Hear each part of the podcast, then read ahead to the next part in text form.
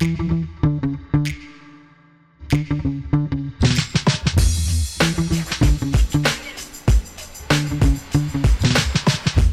in it. You're doing it. You're listening to the Relationships at Work, Employee Engagement, and Workplace Culture podcast.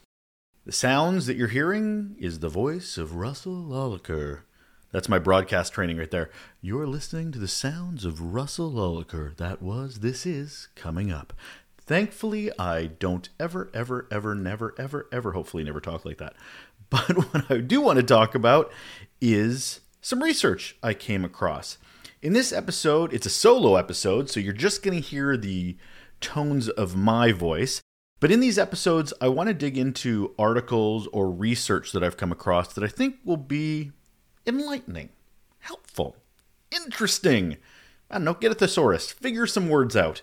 In this episode, it's going to be about not listening to feedback. How well is feedback embraced in your organization? Is it lip service that you listen to it, or is it actually well received and actionable? And that's the thing. There's a lot about listening, but there's also about I heard you, and here's what I'm going to do about it. This piece of research, which I'm going to talk about in a moment, really dives into there a little bit more, and it'll break your heart. I'm sorry, it just will. Before we get into all of that, I do want to remind you, though, that this is a podcast and podcasts need your love. If you could subscribe, if you could provide feedback, a recommendation, a review on Apple Podcasts, they don't do that on Spotify and they don't do that on um, Google Podcasts. So I ask that you find the buttons necessary to dig into um, leaving a bit of your feedback about the podcast, what you think. We're early days. So early days means the more support we can get right out of the gate and grow, the better. So please, if you have some time, I'd love you to do that for me. So, what I'm talking about is this article that I came across on Inc.com. And the gist of the article was, and it was called this Why are people really leaving their jobs? And the whole reason can be summed up in four words. And the four words they used, and I actually can only find the three, was that feedback goes unheard. This is why people are leaving their jobs. That was the gist of the Inc. article.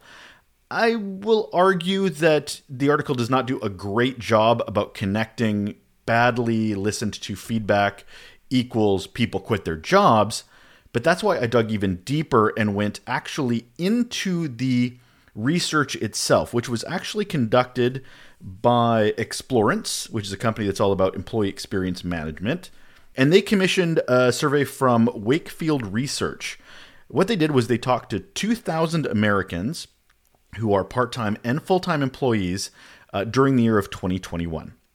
Uh, most were in retail or healthcare of some sort, and those were split between 53% male and 46% female, and they identified uh, 1% to non binary. Also, 78% were Caucasian as well. So, the point of the survey itself was it was going to probe employee attitudes on employer surveys. The point of the survey was to probe employee attitudes on employer surveys. In the survey, they claim that the surveys themselves are the main avenues for employees to provide feedback. So, the point of this episode is talking about feedback, but it's specifically around surveys themselves. So, here are the highlights 78% of employees say they are eager to take surveys to share their honest feedback, and 38% say employee surveys are their preferred method of feedback higher than any other platform. So this is why surveys are the focus here. Now, why surveys? 68% feel like they have their voice and opinions heard through a survey, and 52% believe that it drives positive change. About half. It also means about half don't. The surveys, once they are completed by people, 56% of executives say they never see the results. That's right, organizations are surveying their own employees, but most executives are not seeing those results at all. 67% say they only see certain results. So we've got business units, business organizations, whether it's HR or whomever does an internal survey in an organization, are then filtering out maybe the damning things, maybe they didn't want to hurt the executive's feelings. That's interesting to know. And why don't people complete surveys? Well, 45% don't see their feedback actually changing anything.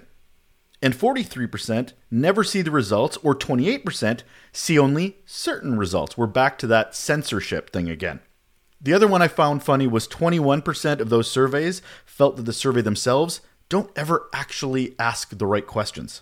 So, further into the research, they asked those people about surveys, but then they asked them if they were looking for new work. And 48% said they were. And the highest of the demographics that they interviewed 53% of millennials. They were getting out of town, they were looking for new work.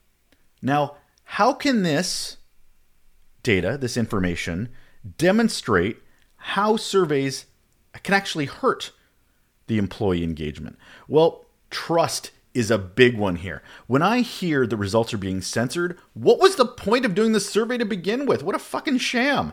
Like, you're going out to tell people that you want to hear from them, but how are you building trust if you don't listen to them, or that if you do provide results, they're censored? It gets a little dicey here. Basically, they're asking, please take some time for honest feedback, but don't worry, you'll never see the results and we probably won't do anything about it. But we're going to ask again because it's a box we have to check. What the hell are we doing here? How else can it hurt? Feeling valued. You can't say that you value your employees, which is a nice little lip service thing to say, but one of the ways you do that is actually show that you're listening empathically and with follow up. It actually also makes people feel like they're not really part of an organization. If people have ideas on how to make the workplace better, it's because they give a crap about the workplace. Now imagine if no one was interested in what you had to say, which these surveys are demonstrating. Why would employees ever stay engaged? Now, what can you do about it? Knowing that surveys are the most valued ways employees feel like they can be heard. Well, three ways you can look at this right now to improve workplace culture or the employee experience. You need to show the executives and the employees full results, warts and all. You can't get better if you don't know what's wrong. Surveys should be tools, not checked boxes. No filters, people. It shows that you've listened, it shows transparency, it shows a want to do better. Now, the second thing you can do is tell your employees what you're going to do and not do based on that feedback. It's amazing what people will understand and be okay with if you explain it to them.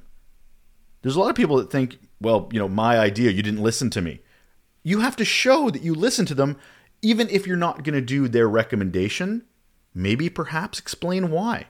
For resourcing, cost, logistics, doesn't really matter as long as there's context. That builds trust and understanding with your employees. Surveys are an amazing tool for that if done well. And last but not least, I will say you need to communicate, communicate, communicate, communicate. You listened, what did you hear? What are you going to do about it? What are you doing about it now? Ooh, look, there's another survey. How is that going to help? How is that going to build on the previous results? Oh, look, another survey. Are these the right questions? Can we change the questions? Communication, collaboration builds community, which builds a good workplace culture and employee experience. You're supposed to all be on the same team. And a survey is an amazing tool to allow you to do that because everybody because everybody then has a voice. In the INC article, the original article I looked, they concluded that the number one thing causing people to leave organizations is that their feedback was not being heard. And uh, again, I don't think this research demonstrated that. It certainly can be a factor, but it's not the key driver, or at least it wasn't demonstrated from this research. But what it does show is what a broken culture can look like. So let's do something about fixing that. So that'll do it for this episode of Relationships at Work. Thank you so much for listening. My name is Russel Lolacher. And if you have any ideas, suggestions for future episodes, you can certainly email me at yourrelationshipsatwork at gmail.com. Uh, of course, Instagram, you can find us there, Relationships at Work, or our group on Facebook, Relationships at Work. See a theme? Well, I'm going to screw that up by telling you my Twitter name is Russ, R U S S L O L. Always open to talk about this stuff. I love it. Anyway, talk again soon. Take care.